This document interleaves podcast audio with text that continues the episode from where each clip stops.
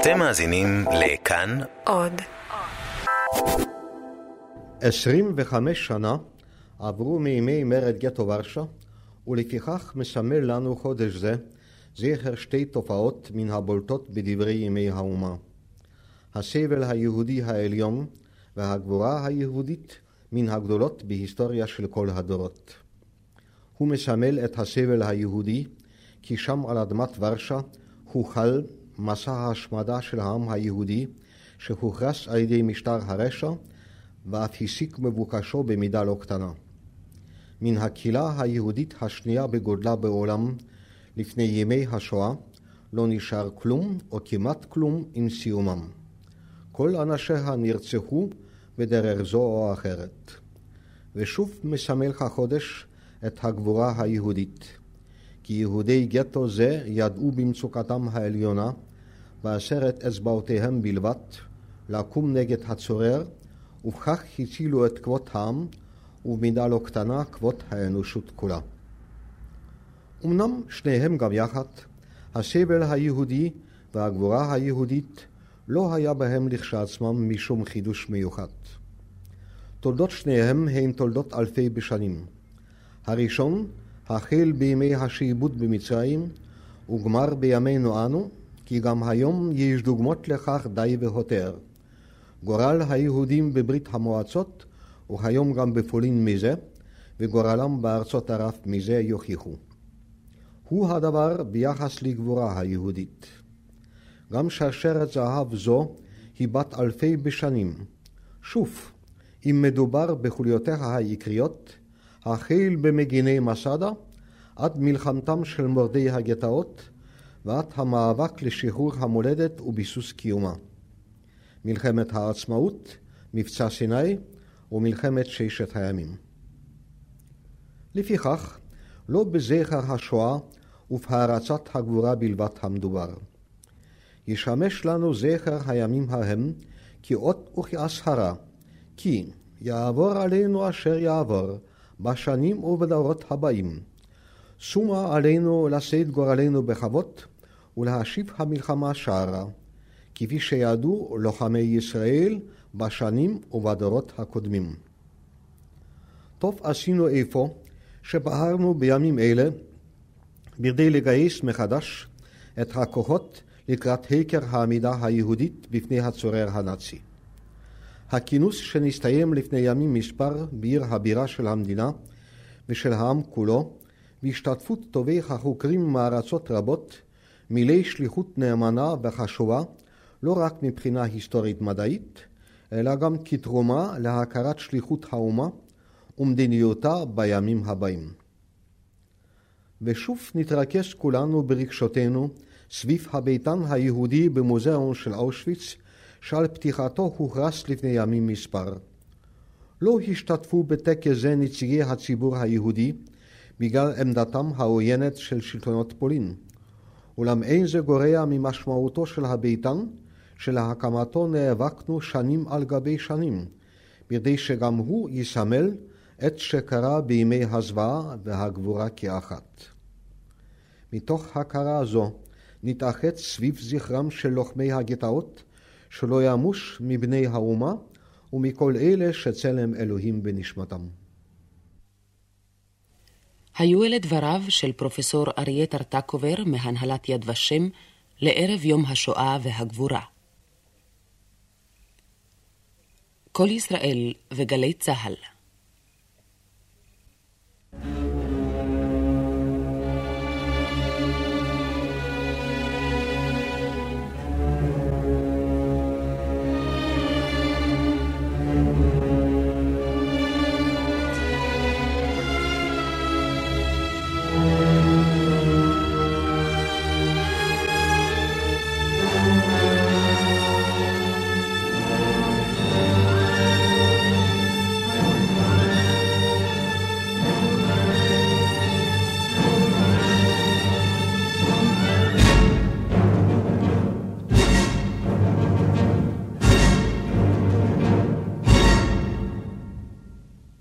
על דעת עיניי שראו את השכול, ואמסו זעקות על ליבי השכוח, על דעת רחמי שהורוני למחול, עד באו ימים שאיימו מלסלוח, נדרתי הנדר לזכור את הכל, לזכור ודבר לא לשכוח.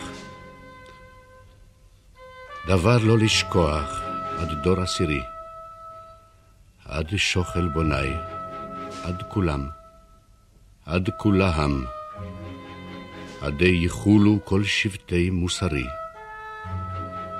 קונם אם לריק יעבור ליל הזעם, קונם אם לבוקר אחזור לסורי, ומאום לא אלמד גם הפעם.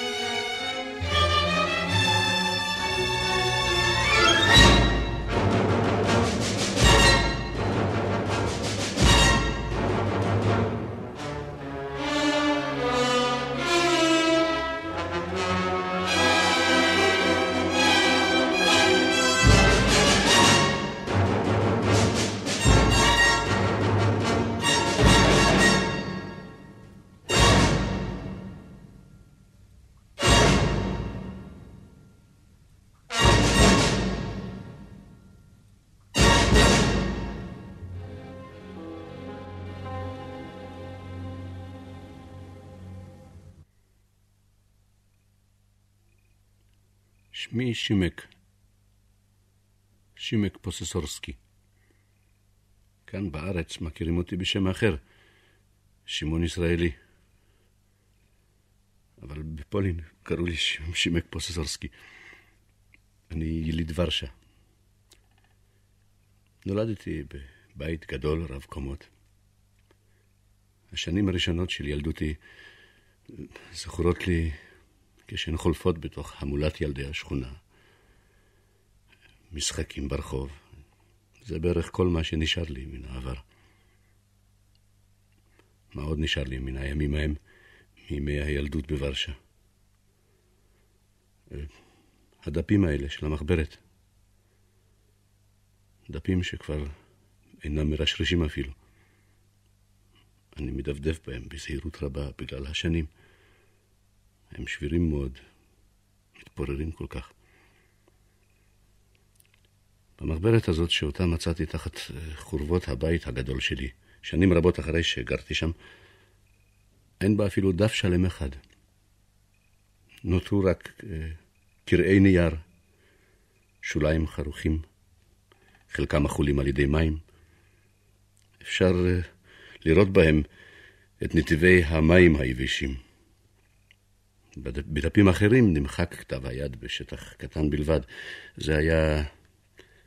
זה, זה לא היה זרם של מים. זה סימן שנשאר מדמעה. אני יודע מי כתב את המחברת הזאת. אני יודע. זכרתי מיד את העטיפה, זיהיתי אותה. אף כי הייתה קרועה ומאוחה. זו הייתה המחברת של שכני. אני הייתי משחק עם בנו. הייתי נפגש איתו תמיד. שכני היה אדם מעניין. בשכונה סיפרו שהוא משורר. אמנם לעתים קרובות ראיתי אותו כשהוא רכון על דף נייר, שקוע בהרהוריו, אינו שם לב לנעשה סביבו. היה כותב, אני הייתי משחק עם בנו, בן גילי.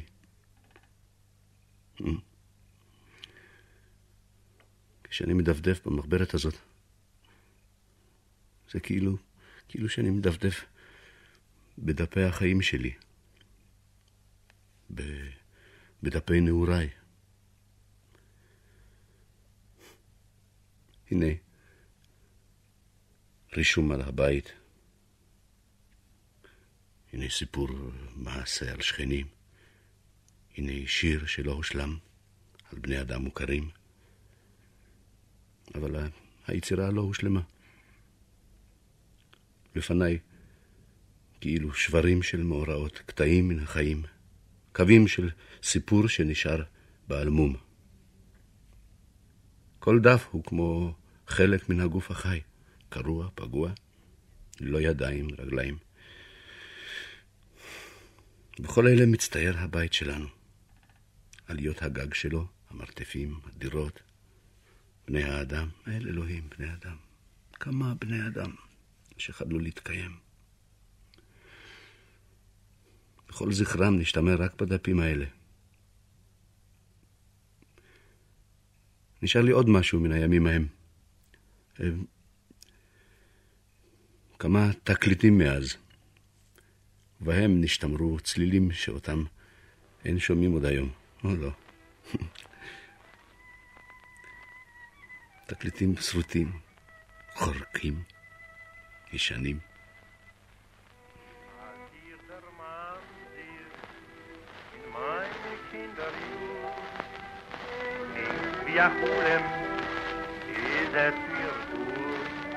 תקליטים פגומים כמו, כמו המחברת.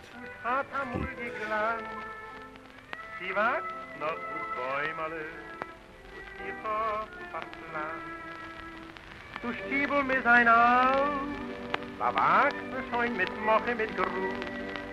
Der Alter dacht noch an, in Fenster nicht und kein Geluch. קשה לזהות אפילו את שם הזמר. Beugen die Wand, ihre Worte schon sicher, allein ist erkannt, der Garnik ist krim.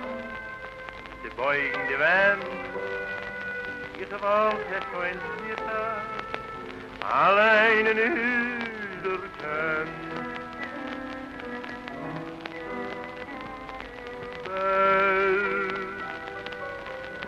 Mein Stadt alle Band, mein Heim alle Viecher, meine Kinder sind verbracht. שירים שלא שרים אותם היום.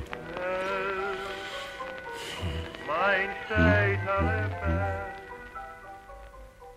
mein Heim alle Viecher. בשעה שאני מחזיק את המחברת הזאת בידיי, עולים לנגד עיניי כתובות, שמות. אני שאלה את עצמי, מי עוד יודע אותם? מי עוד זוכר אותם? למי, למי שייכת העיר היהודית הזאת, ורשה, שהייתה ואיננה עוד? לראות רק את בית העלמין היהודי. מספיק כדי לקבל תמונה מה היה בית החיים היהודי. לא יכולתי להינתק. שעות טיילתי שם בשדרות, כי זה היה מעין חתך של כל הציבוריות היהודית, על כל השדרות של העם, המעמדות והפלגים. ויחד עם זה, זה היה גם חתך היסטורי, איזה דורות היו שם. ולפי המצבות יכולת לקרוא שם את הפסוקים התהילים, לזכר תלמידי חכמים ויראי שמיים. פתע פתאום אתה יכול מציבה מפוארת, גדולה, משיש, שחור, אותיות זהב, כתוב בפולנית דווקא, זה וזה, או בבטל היא פשמסלובץ, אזרח ותעשיין. זה מאותה התקופה שבפולין הייתה המהפכה התעשייתית, וזה היה התואר, מעניק כבוד והצילות. אזרח ותעשיין, שני בנקאי, הבורגנות הגדולה היהודית. פתע, פתאום אני רואה מצבה וולברג, מי יגיד פה היום השם וולברג?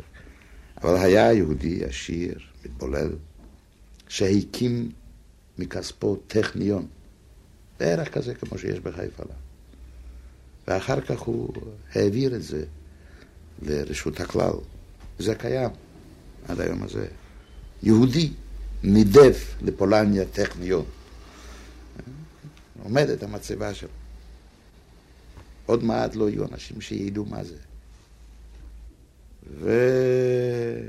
וסופרים יהודים, ידועי שם, במרכז האוהל, אוהל משולש לשלושה סופרים.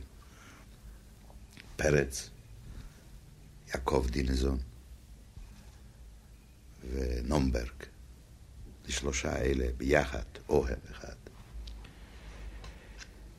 וכמובן פשוטיה, צבאות קטנות, דלות, שראית איך הבנים אספו את הפרוטות הקטנות כדי לזכר אבא להציב מציבה בפרוטות קטנות, שזה יהיה עד כמה שאפשר יותר זול. מציבות. נו, והעצים והשדרות כמו שהיו, היה אביב, זה היה באפריל. אני יודע, מישהו בא לומר שם קדיש. העצים אומרים קדיש. רחובות בלי עצים, רק שורות של בתים. וביתי, אחד הבתים היהודיים הרבים, בית בחזית, ומאחורי החזית בית פנימי ראשון, אגף פנימי שני, אחריו בית שלישי ורביעי, שש קומות בבניין החזית, ארבע קומות בכל בניין פנימי. כל בית הוא בית בפני עצמו. מאה דירות, מאתיים דירות, אולי שלוש מאות דירות וכמה אלפי אנשים. זהו אחד הבתים באחד הרחובות. אחדים מהם נשתמרו במחברת הזאת שמצאתי. יש שער אחד, ובין כל בניין ובניין חצר. כיכר חשופה קטנה, צל רובץ עליה, ובתוכה ערימת השפעה.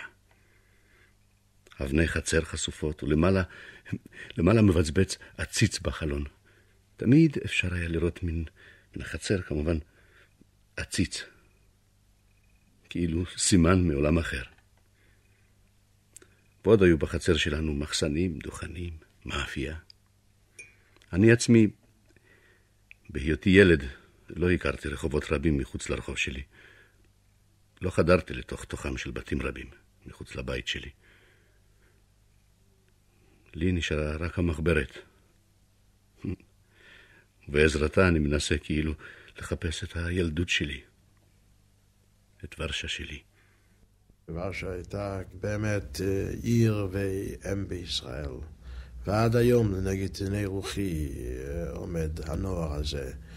גם היהודים נושאי הקפוטות, שהיו לפעמים בורחים מפני הגויים הרודפים אותם, ואף על פי כן, הם לא ויתרו על הלבוש הזה, ביודם שהוא עצמו משמש פרובוקציה בשביל שונאי ישראל. בזה התבטא איזה אומץ לב מיוחד. היהודי יפגין, הנה כזה אני ולא אשנה בשום פנים ואופן, אפילו את צורתי החיצונית, ותהיה הסכנה הכרוכה בכך אשר תהיה. היהדות של ורשה הייתה מורגשת גם ברחובות של העיר עצמה, בשני הרובעים הגדולים. זה היה הרובע של נלפקי, שלא הייתה חנות יהודית אחת, פתוחה בשבת ובמועד ובחגים. לוורשה היו באים יהודים מכל העיירות פולין לקנות סחורה, והיו מתאכסנים באכסניות שבחצרות הגדולות של רובע נלפקי. בין קנייה לקנייה היו קופצים לבית המדרש להתפלל וגם ללמוד פרק משניות או תלמוד, כי חברות ש"ס היו שם בחצרות של הרובעים היהודים, שהיו יושבות ימים שלמים ולילות שלמים. ובאמת מעולם לא נדם כל התורה ברובעים היהודים של ורשה. הרובע הזה, שהיה נקרא רובע נלפקי, הכיל רחובות רבים, שכונה שלמה, של אולי יותר ממאה אלף יהודים. וכשיצאת לרחוב הרגשת שאתה נמצא בתוך עולם יהודי. לאנשים המבוגרים, הגדולים, להם הייתה ורשה עולם שלם. לי, לילד, הייתה ורשה מדרגות הכניסה הראשית לבית. הייתה שם מדרכה, שרויה לרוב, בצל. על הדלתות הבריקו לוחיות ועליהן שמות. ליד השמות נכתבו התוארים. עורך דין, רופא, מנהל בית מסחר. מאחורי בית החזית היו ששת הבתים הפנימיים. היו שם דלתות ללא לוחיות, ללא שמות. ידיות מתנדנדות פותחות דלתות אל דירות שבכל אחת מהן הרבה נפשות. משפחות אחדות, דורות שלמים, סבא וסבתא, הבן ואשתו, נכדים ונכדות. סבא מתפרנס מהדבקת סקיקים אה, של נייר חומים וגסים. בחדר השני הבן תופר כובעים, בחדר השלישי גר הנכד, כורך ספרים ומחברות. מחברת זאת שאני מחזיק בידי, גם היא נוצרה באותו חדר.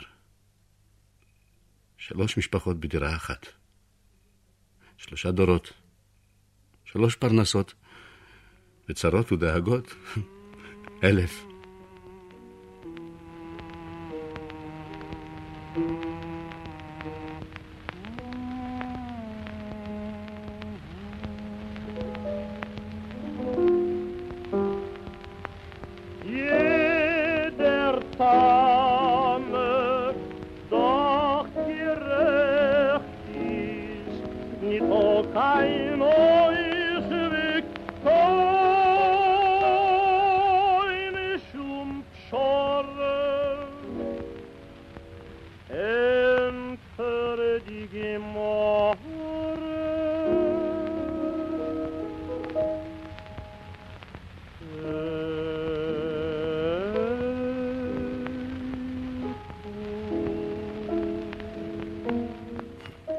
כן, תקליט מאוד שחוק, מאוד. תקליט ששמעו אותו הרבה אצלנו בבית.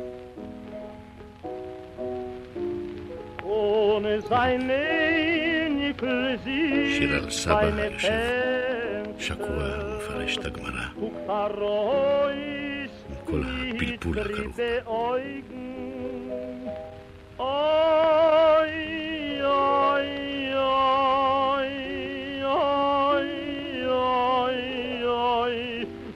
Das Leben ruft, die Armut lost nicht, sie ist die Jugend bald, halbe verflogen.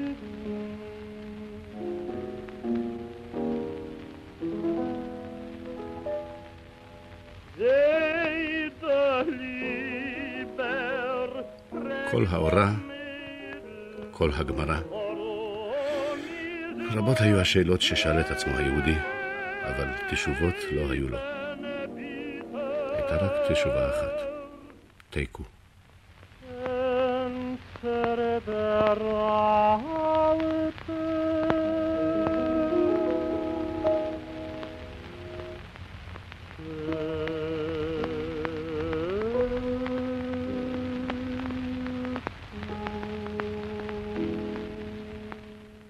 לפעמים הייתי מבקר בדירות שבחזית. שם התגוררו בני גילי. אחדים מביניהם התביישו בי מפני שלא דיברתי פולנית טובה. הם לעגו לי. אבל אני לא צחקתי בשעה שהם דיברו יידיש גרוע. אני הבנתי אותם. הבנתי מדוע הם מתביישים בי. אבי לבש מעיל מסורתי, ארוך, הקרוי קפוטה. ואילו אבותיהם של הילדים שבחזית חבשו מגבעות, לבשו חליפות מודרניות. בביתנו היה חג בליל שבת, בשעה שאימא הדליקה נרות שבת וכולם שרו זמירות. בדירות שבחזית היה חג בשעה שהמשפחה יצאה לקונצרט או לתיאטרון. באחד האגפים הפנימיים של הבית שלנו גר כנר. כל היום היה מתרגל תרגילים וסולמות, כל היום. הם, דיירי החזית, שמעו גם נגינה מושלמת באולם הקונצרטים. אנחנו לא.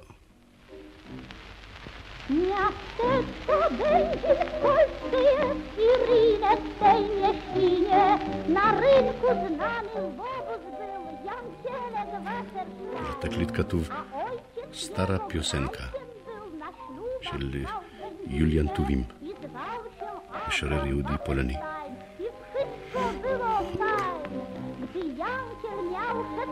שם השיר הוא אם היהודי רק יודע לנגן, הרי שהוא לא ילך לאיבוד בעולם, לא יובד.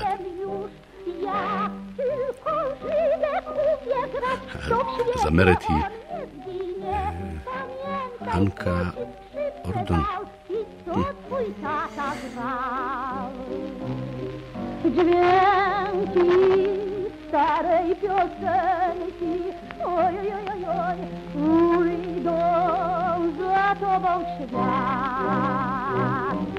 Wszystki weźmiesz do ręki, oj, oj, oj, oj, zagrasz pieśń z dawnych lat. Czy to Rotszy, czy to ja, każdy Żyd łzy w oczach ma, gdy się tę piosenkę smętną gra. Gdy po Bełcińskim rynku szedł Abrama pogrzeb czarny, przybijał doń morskich wód wspaniały nad planem dolarów. בליל שבת ירדה מנוחת קודש על הבית שלנו, על העוני, על העושר שלו. סבא היה מסלק את סקיקי הנייר שלו שאותם היה מוכר לחנוונים ברחוב שלנו. הבן הכובען כיסה את מכונת התפירה זינגר במפה גדולה. הנכד דחף לפינה את המחבש שבו היה קורא חטיפות לספרים. הוא קרח גם את הספר שכתב אותו סופר, המשורר, דייר האגף הפנימי השלישי, בקומה הרביעית. הייתי רואה אותו לעתים קרובות, יושב ליד החלון, ומתבונן בשמיים. שעות, שעות. מה הוא חיפש שם? מי יודע? היה בית בנלפקי שניים אה. זה היה המרכז של החיים הלאומיים היהודיים. שם היה מרכז ההסתדרות הציונית ושל קרן הקיימת ושל קרן היסוד והמועצה הלאומית היהודית להגנת זכויות היהודים בפולניה והעשייה היהודית בסיים בפרלמנט הפולני. ונכנסת לשם, נכנסת למרכז הייצוג היהודי. ושם בלטה כמובן הדמות של יצחק גרינבאום, שהיה המנהיג המוכר של יהודי פולין באותה תקופה. והיית מרגיש כיצד כל הצרות והדאגות והרדיפות והעלבונות של היהודים, איך הם באפיקים ובצינורות שונים זורמים ומגיעים למרכז הזה. וזכורה לי הכתובת היטב. הכתובת ברחוב גז'בובסקה, ששם הייתה הקהילה היהודית. הם כמוסד ענק. באותו בניין פעם הסופר היהודי הידוע פרץ עבד כפקיד קטן, כרשם במחלקה לחברה קדישה.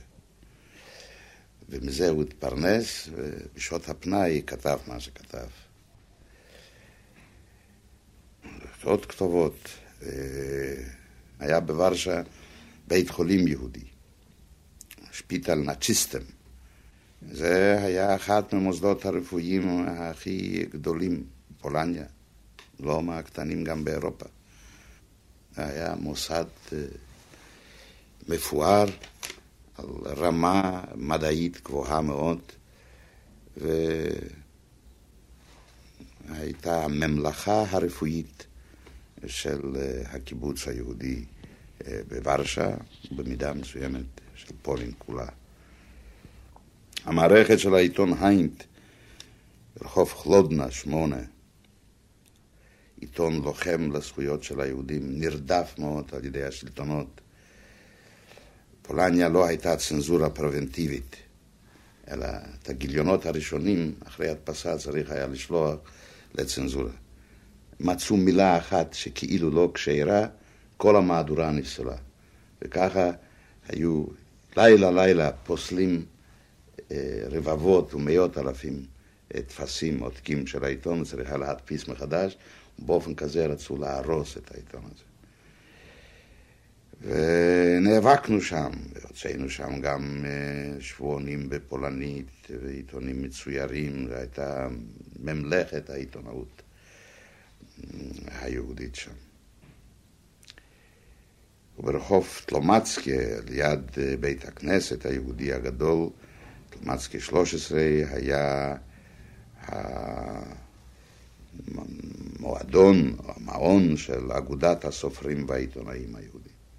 כל הגדולים, הקלאסיקאים, עברו את, את המקום הזה. ושם היה מרכז חשוב, בית יוצר, לספרות ולעיתונאות יהודית. על יד זה, סמוך, היה גם uh, המכון היהודי למדעי היהדות, שהוא גם עכשיו קיים בימים אלה, כי הבית הזה במקרה לא נהרס, ושם נמצא המכון ההיסטורי היהודי בימים אלה. הייתה כתובת ברחוב קרולבסקה שמונה עשרה, המשרד הארץ ישראל, ביידיש פלסטינה אמט, בקיצור פל אמט. שם, שם פעם הייתי חבר הנשיאות של המוסד הזה. מה יש פה לדבר? מיליון יהודים רצו לעלות לארץ ישראל, ואנחנו קיבלנו כמה מאות ראשונות לשנה. ועמדנו בלחץ הזה, בסתירה הזאת, של אלפים רבבות שהיו צובים על המשרד הזה, ומבקשים פתח, יציאה. אנחנו עמדנו דלים ממעש.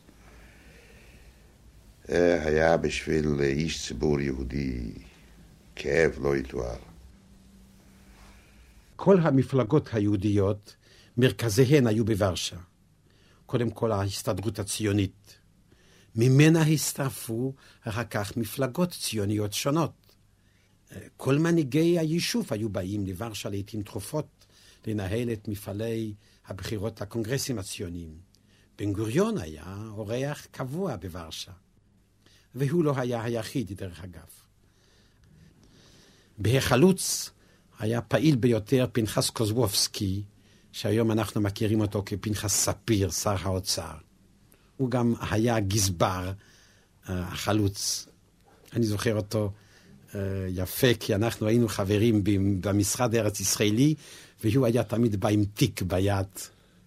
אם, אם היה כסף בתיק, אני אינני יודע, אבל תמיד היה מתהלך עם תיק. מי שרוצה להכיר את ישראל לפני שעוד חי בה, צריך היה לחיות בסביבה הזאת של החלוץ. כי איש שעוסק כבר אז, גם בענייני כספים של החלוץ, היה לי מגע עם האליטה היהודית הלא מתבוללת של יהדות פולין. מרכז החלוץ היה מקום מפגש לאנשים נושאי התרבות העברית. אז הכרתי את הקהילה היהודית בוורשה. ומשם היו שולחים, היו יוצאים אנשים בעלייה בלתי לגלית, ועלייה בלתי לגלית לישראל הייתה אפילו בזמני בשנות, סוף שנות ה-עשרים.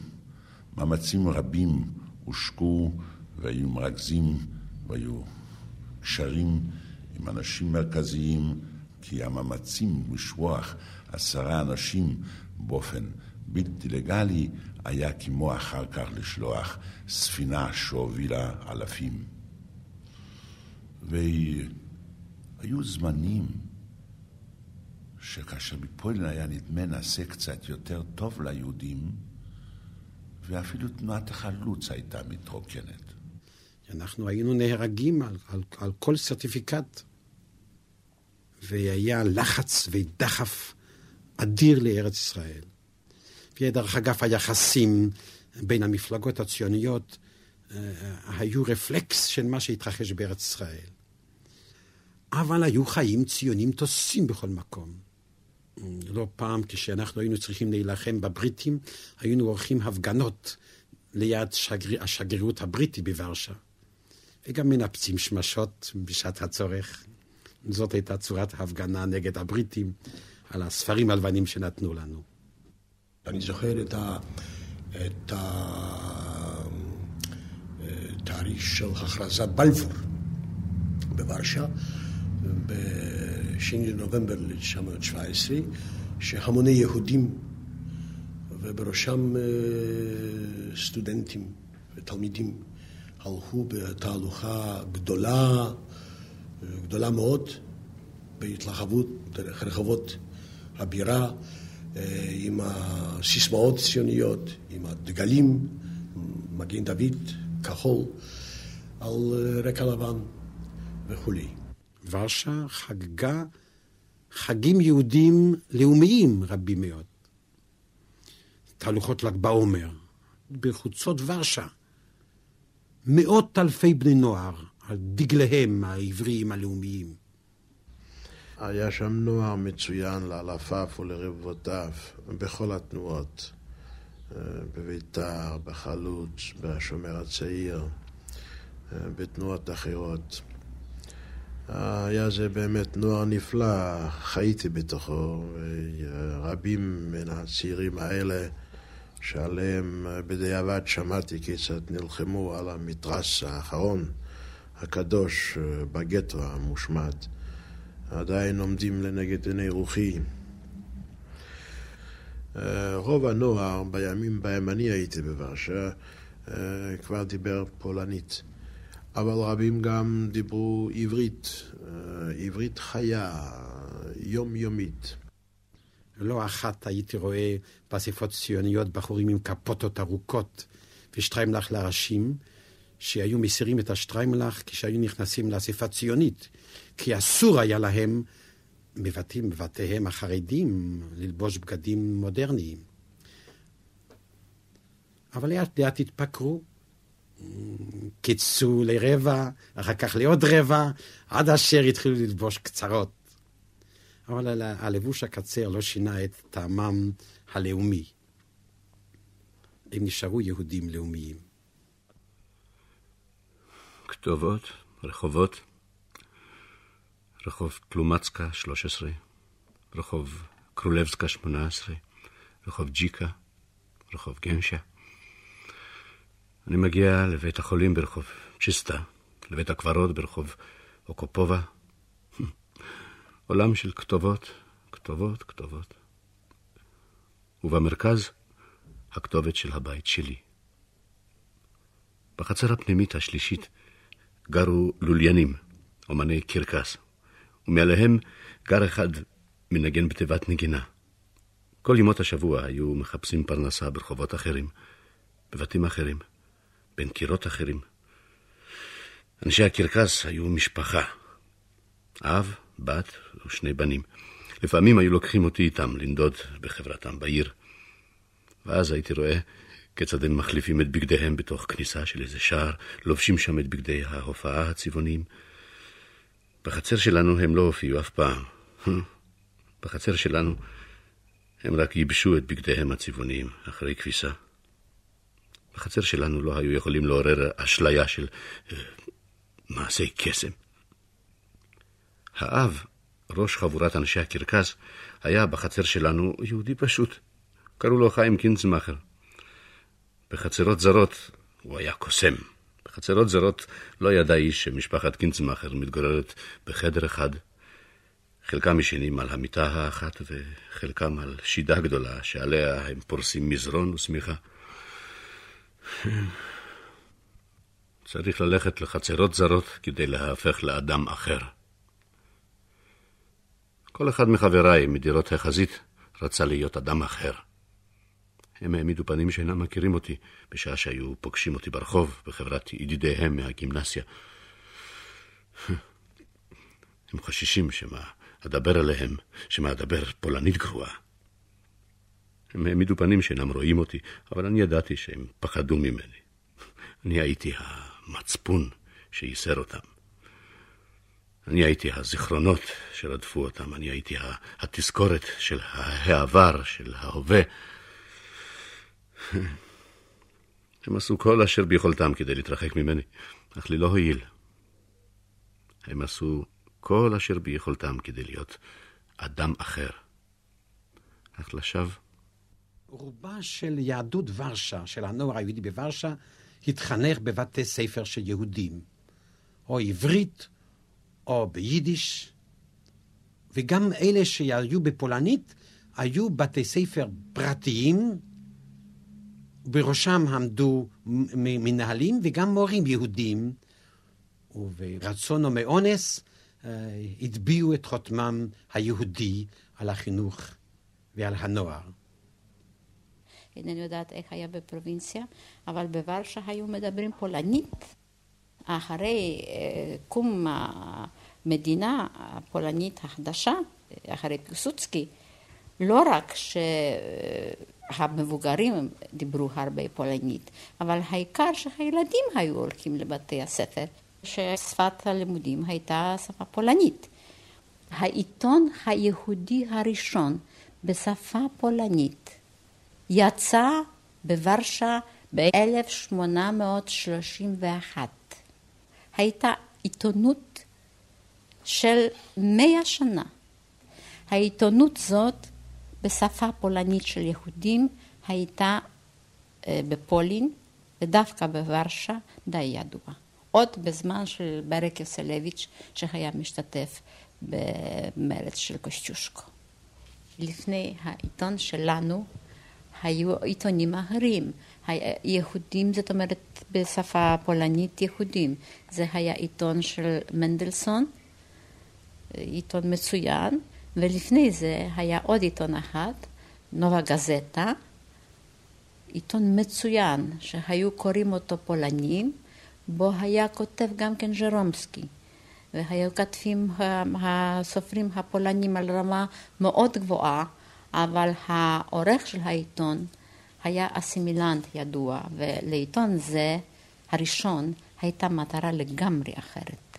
לעיתון שני, לעיתון של מנדלסון, שבו כתב גם כן נחום סוקולוב, הוא היה עיתון כבר לאומי, עם מנה של ציונות לא כל כך גדולה כמו בעיתון שלנו, אבל זה היה עניין של זמן, כי הציונות באה במשך הזמן. בוורשה היו בימים ההם כאין שתי חצרות, פרץ שהוא היה היידישיסט וסולוב שהיה העברי.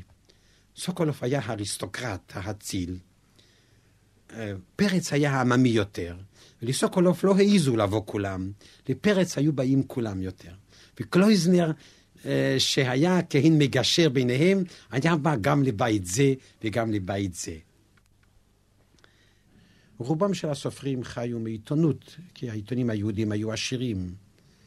ההפצה, התפוצה של העיתונות היהודית בוורשה הגיעה למאות אלפי תפסים ליום. באמת מדינה יהודית בדרך. היו עיתונים יהודים בוורשה, ארבעה או חמישה ואולי שישה.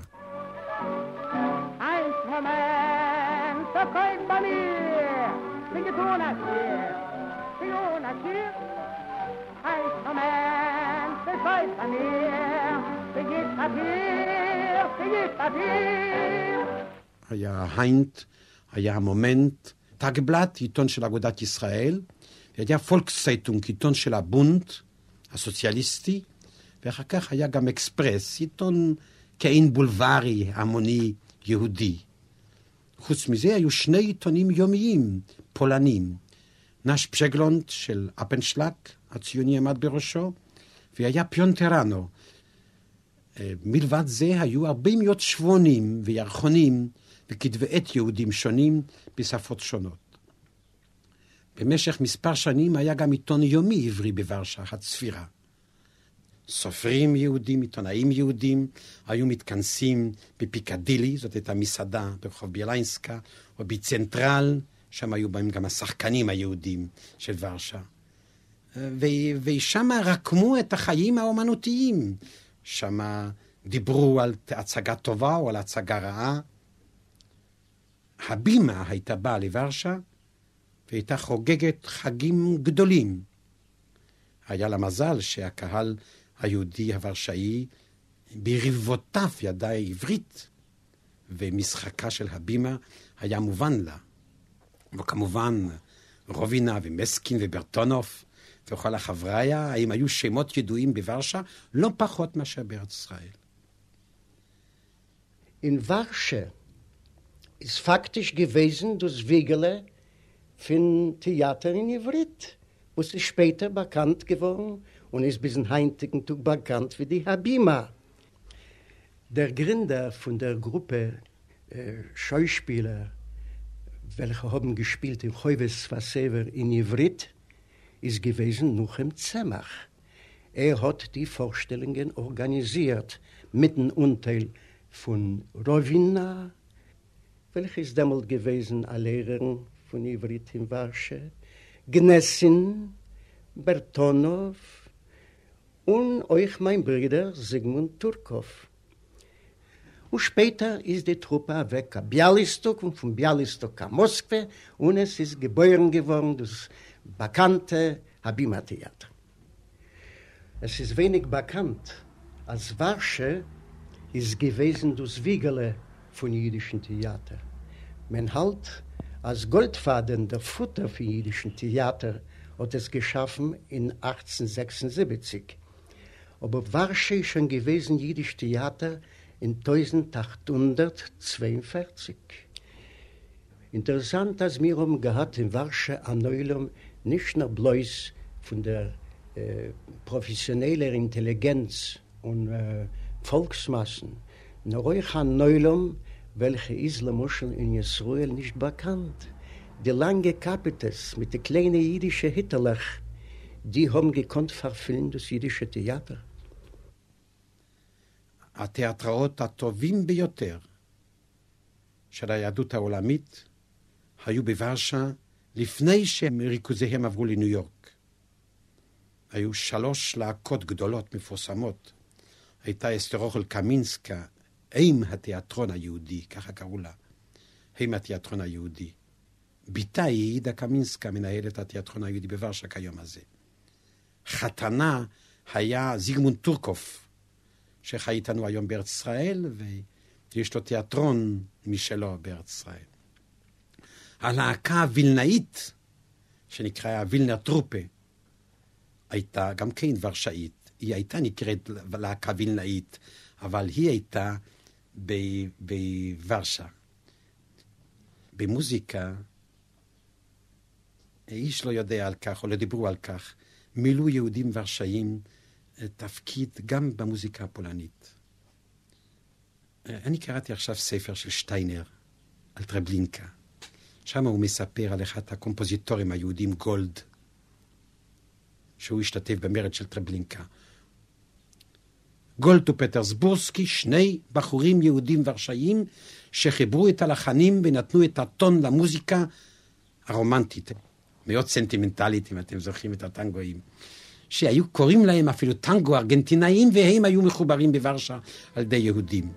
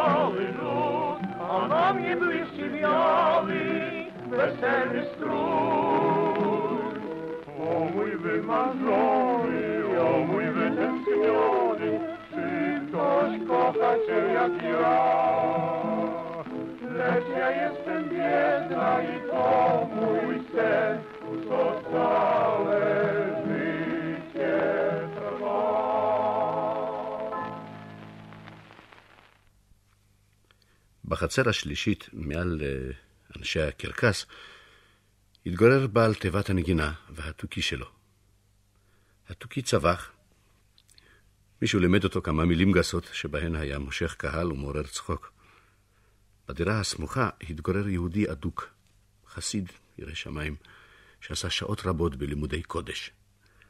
ובשעה שהיה היהודי הלמדן מתייחד עם בוראו ומשמיע ניגון ישן נושן, היה התוכי המרושע מתערב בצלילים האלה ומשמיע כללות גסות. עולם של קודש, עולם של חול. אחד מבניו של היהודי האדוק היה ציוני. רצה לנסוע לארץ ישראל והתכונן למסע הארוך תוך חלומות על ממלכה יהודית. מי תהיה שם? מה תהיה שם בארץ האבות? שאל האב הזקן, והבן ענה, יהיה עיקר, עובד אדמה. איך זה יהודי עובד אדמה? שאל האב, והביט בי כאילו ציפה לעזרה ממני. מה אתה יודע על אדמה, על עבודת אדמה? ראית פעם בימי חייך שדה, יער? אתה יודע לרתום זוג סוסים, לחרוש, לזרוע, לגזום עצים? והבן ענה, היהודים היו פעם עיקרים. ארצנו היא ארץ זבת חלב ודבש, אבל בלי עובדי אדמה לא תהיה פוריה. האב נאנח, עדיין קיווה שהבן לא ינדוד למרחקים. הבן היה נוסע לפרבר, קרוב לגרוחוב, שם הקימו חלוצים חוות הכשרה. שם הם היו חורשים, זורעים, והגויים הפולנים היו מסתכלים בהם וצוחקים. הם לא ידעו, הם לא יכלו לדעת, שמגרוחוף יש דרך המובילה לירושלים. אך בזאת לא תמו ייסוריו של השכן הזקן והאדוק שלי. בנו השני ייסר אותו. הוא היה קומוניסט, נלקח לבית הסוהר. הזקן לא הבין את הרעיונות שגזלו ממנו את בנו. הכיצד העז להרים יד על דין מלכות? למה זה הסתכסך עם השלטון האדיר? מה תועלת תצמח לו אם הוא יבלה את מיטב שנותיו בין כותלי הכלא? הזקן נאנח, ליווה בניגון את לימוד הגמרא. התוכי המרושע ליווה אותו בכללותיו הגסות.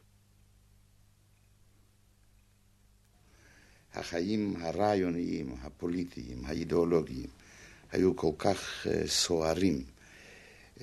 כדי להדגים לכם, אם בירושלים, בבית חרושת לביסקוויטים של פרומין, פרצה שביתה, תאמינו לי שבארץ רבו והתפקחו על זה פחות מאשר בבית האקדמי היהודי בוורשה. שם התחלקו הפלגות למצד ידי השופטים ולמצד ידי המעבידים ולאלה שהיו בעד בוררות חובה ואלה שהיו בעד חופש ושתייה.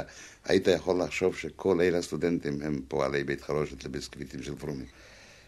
והסטודנטים נתקלו באנטישמיות, בהפליות, והם היו צריכים בעצמם לנהל את המאבק כלפי חוץ, וגם לדאוג לקיומם, לפרנסה. רובם היו בני דלת העם היהודית, והם היו זקוקים גם לעבודה. זה היה ציבור נפלא. אני מוכרח להזכיר דבר פרטי, זה בא מאליו. ב-אלף תשע מאות שלושים ושתיים באתי מוורשה לארץ ישראל, וכאן היה הכנס הראשון של הסטודנטים היהודים באוניברסיטה בירושלים. ב-שלושים ושתיים היה מספר הסטודנטים שלושים, ארבעים איש, חמישים איש. וההר הצופים היו שני בניינים. ואני באתי מוורשה וידעתי עברית. וברכתי בשם הסטודנטים היהודים, ברכתי את הכנס האקדמיים הארץ ישראלי. ואמרתי, אני מברך אתכם בשם שמונת אלפים סטודנטים. כמה שהיו שם בעולם פרצו בצחוק. הם אפילו לא חשבו אותי לשוויצר, הם חשבו שאני מתעורב, מה, שמונת אלפים סטודנטים. והחיים האקדמיים היהודים היו ברובם חיים ציוניים. בימים בהם אני חייתי בוורשה, היו פרעות ביהודים. סטודנטים, חניכי חוליגניות, היו מתנפלים על חבריהם באוניברסיטאות, גם על עוברים ושבים, והיו פוצים אותם, פוגעים בהם, קוראים להם בשמות גנאי. גם הספסוף לעתים היה מצטרף אליהם. זאת הייתה השפלה הגדולה. מן הצד השני הייתה גאווה יהודית רבה. אנחנו למשל הסטודנטים, חייתי ארבע שנים בבית הסטודנטים הידוע מעבר לנהר ויסלה בפראג, הפרבר המפורסם של ורשה. ארגנו הגנה עצמית שאליה השתייכו מכל הארגונים, ובאחד הימים יצאנו לאוניברסיטה בהחלטה נחושה להחזיר מכה למתקיפנו. אני זוכר את היום ההוא כשהתכנסנו בפרוזדור של האוניברסיטה העתיקה של ורשה, והסטודנטים הפולנים החלו שוב לצבוח הלאה היהודים, ואנחנו שלפנו מתוך מעילנו את מקלותינו והורדנו אותם על ראשי הפורים. לפתע פתאום הם החלו לצעוק, היהודים מכים. זו הייתה, אני לא מכחיש, מוזיקה באוזנינו. בגלל סיבה פשוטה מאוד, הרגשנו שאנחנו איננו מורידים את ראשנו, שאנחנו מחזירים מכה לפורים. זאת הייתה גאווה היהודית. ועל יהודים הלכו, התחלכו אגדות ועלילות וכל מיני דברים, בלי שהכירו אותם, בלי שידעו מי הם. ועל רקע זה היו הרי כל מיני הפרוצסים האלה על עלילת דם, היו ידועים, וזה היה תמיד משורש בעם פולני עד היום הזה בעצם. אבל עד היום הזה, מה אתם, הגמולקה היום היום יותר טוב מה שאחרים, זה אותו הדבר. בוורשה, כשפילסוצקי הגיע, באותו הזמן, כשהוא התחיל לפעול ברחובות ורשה, היכו את היהודים. נחזיר, יחי פילסוצקי ונקה ביהודים. כשהשלטון היה בידי הסוציאליסטים והאיכרים, אז הנציונל דמוקרטיה הייתה אנטישמית ועשתה פרעות. כשהם קיבלו את השלטון, אז ככה היה. תמיד היו מלחמות. תמיד היינו מחפשים דרך לתת את המכה בחזרה. הנכון הוא שאנחנו, שהיינו בראש הקבוצות של הספורט, תמיד היינו בונים על זה, אתה תוכל להתגנן, אתה תוכל להרביץ, אתה לא תפחד ללכת בדרך הגן ציבורי בלילה וכך הלאה וכך הלאה. אתן לכם דוגמה, הייתה לנו תחנה יפה על נהר ויסלה. הגויים היו תופסים באמצע הנהר סירה ייחודית עם שניים שלושה בחורים, היו זורקים אותם למים, שיסחו עד לתחנה שלנו, והיו תופסים את הסירה. אנחנו לקחנו כמה קבוצות עם כמה סירות, באנו לתחנה של אז את, זה היה הקלוב הספורטאי האקדמי, לקחנו את כל הסירות, הרבצנו את כולם מי שחיה שם, ובין אלה גם את הקונסול פולני אחר כך פוחולניצקי, לקחנו כל הסירות אלינו, ואז קיבלנו את הכבוד. נוסף לזה, היו מאמצים גדולים מצידנו, גם להוכיח בכל שדה פעולה בספורט, שאנחנו יכולים להגיע לתוצאות טובות. הגענו לאיזשהו מעמד ברחוב, התחילו הייחודים לבוא לשחק כדורגל. אחר כך כדורסל, אני כבר לא מדבר על זה שב... בוקס, באמת אנחנו הגענו לתוצאות יוצאת מן הכלל, זה לקבל אליפות בוורשה, זה לא היה דבר קל, מכיוון שחוץ מהנתונים הספורטיביים צריך היה להוכיח פעמיים על מנת שהשופט ייתן את הציוט הנכון. אם זה לא היה נוקאוט, תמיד היה ספק. אז לימדנו את הבחורים לתת נוקאוט. הספורט עצמו, זו הייתה לחימה, זו הייתה גאווה להגיע למשהו נגד הגוי. עם אבי הייתי יוצא מדי פעם לעיר הגדולה, לראות איזה תחרות ספורט שצעירים יהודים השתתפו בה. הספורטאים היהודים התאמצו מאוד להצליח, לנצח את הגויים. טוב, זה, זה היה דרוש לגאווה שלנו. יום אחד הכריז צעיר יהודי ששמו היה פוגל, והוא היה אלוף ורשה בקפיצה למים, שהוא יקפוץ למים מגשר קרבג'ה. כל ורשה התרגשה. זה היה גשר של מתאבדים. מי שקפץ ממנו לא יצא מהמים חי. אותו פוגל התעקש שיקפוץ מהגשר ולא יקרה לו שום דבר.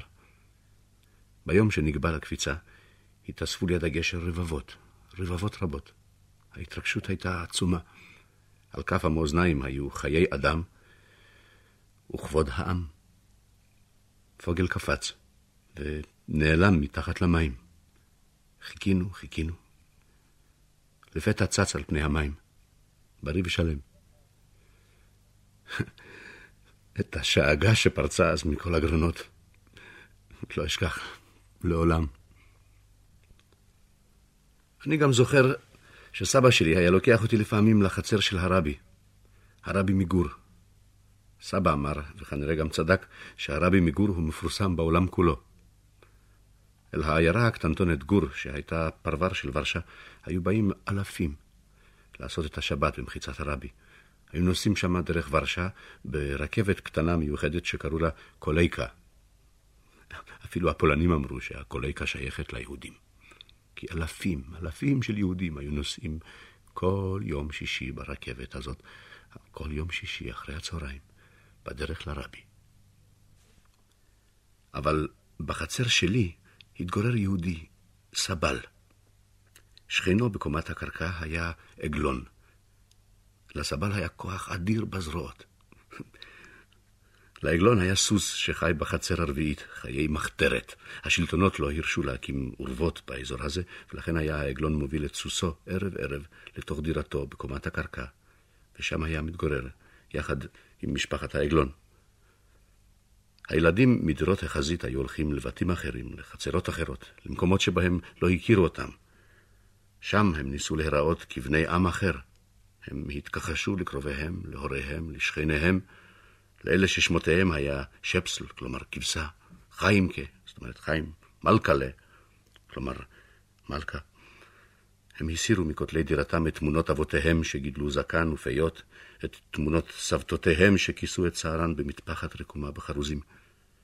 הם חשבו כי יהודי בלי זקן טוב מיהודי בעל זקן. הם השלו את עצמם שהמראה החיצוני יציל אותם מגורלם. הגורל היה אחד, למגולחים ולמזוקנים. ביתי לא היה מבצרי. הוא היה לי קרקע צמיחה. הוא היה אחד מאלפי הבתים ברחוב קרוחמלנה. קרוחמלנה גפתי בסמיאלי, אין הרץ מיריין גבקן. Ihr wollt fahre dir mein Hals gestreckt, den Kopf gelost aufhacken, das Kletthof, du ist mein Heim, die Gasthof ist mein Mame, mein Bruder ist der Steupengas, die Schwester Steiners Hame.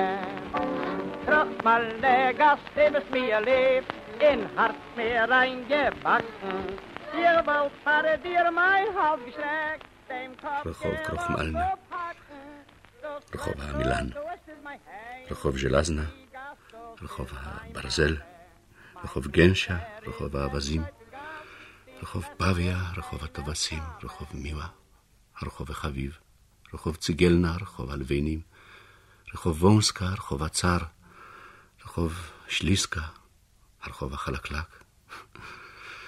שמות, שמות. כל רחוב אופיו שלו, כל רחוב דייריו שלו, כל רחוב וריחו, צבעיו, קולותיו. עד שבא יום שכל הרחובות הפכו להיות דומים זה לזה, עד אימה. הם הפכו ריקים מאדם. ביום כניסת הגרמנים. הרחובות הפכו שורות של כתלים. החלונות נראו כמו חורים שנוקבו בתוכם. בכל הכתלים, בכביש, הדהדו צלילים זרים, צורמניים, קולניים. נדמה לי שהחייל הגרמני לא דיבר, הוא, הוא, הוא צעק תמיד.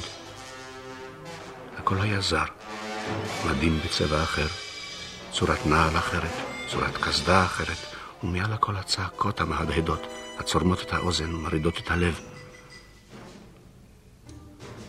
ורשה שלי חדלה להיות ממלכה של מלאכה, של מסחר ושל תורה. ורשה שלי הפכה לבית כלא, מבשר אימים.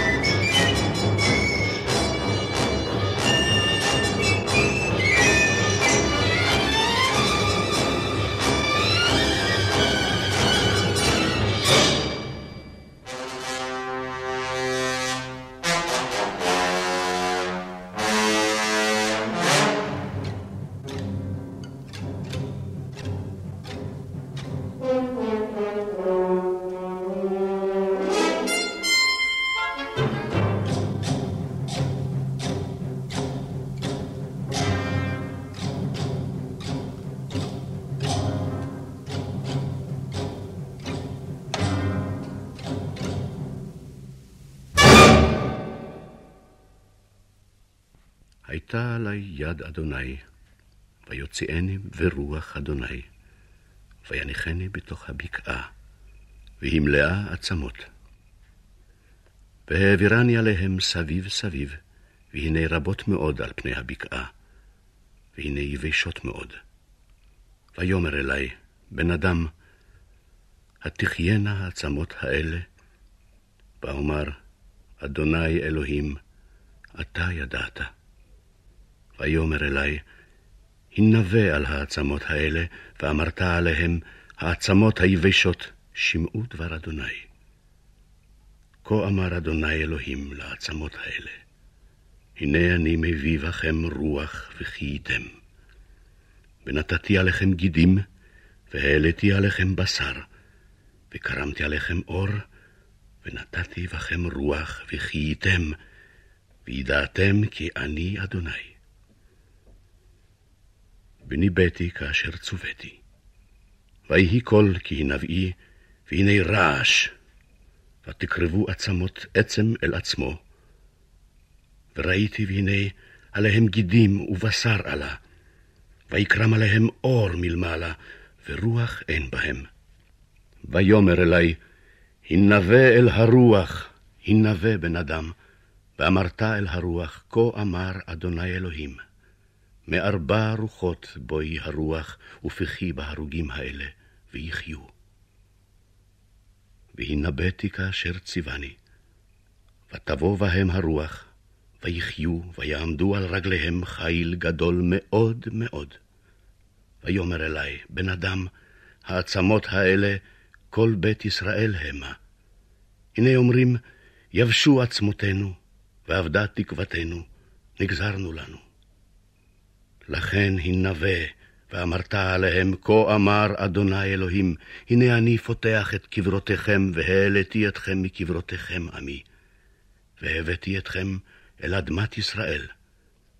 וידעתם כי אני אדוני, בפתחי את קברותיכם, ובהעלותי אתכם מקברותיכם עמי. ונתתי רוחי בכם, וחייתם, והנחתי אתכם על אדמתכם, וידעתם כי אני, אדוני, דיברתי ועשיתי. נאום אדוני. בקריאה מתוך יחזקאל, פרק למ"ז מפי שמעון ישראלי, נסתיים חלקה הראשון של תוכנית נדר. השתתפו פולינה אפנשלק, יצחק אילון, השר מנחם בגין, יצחק גרינבוים, יונס טורקוב, משה סנה, השר פנחס ספיר, זיגמונד פוגל ואייזיק רמבה.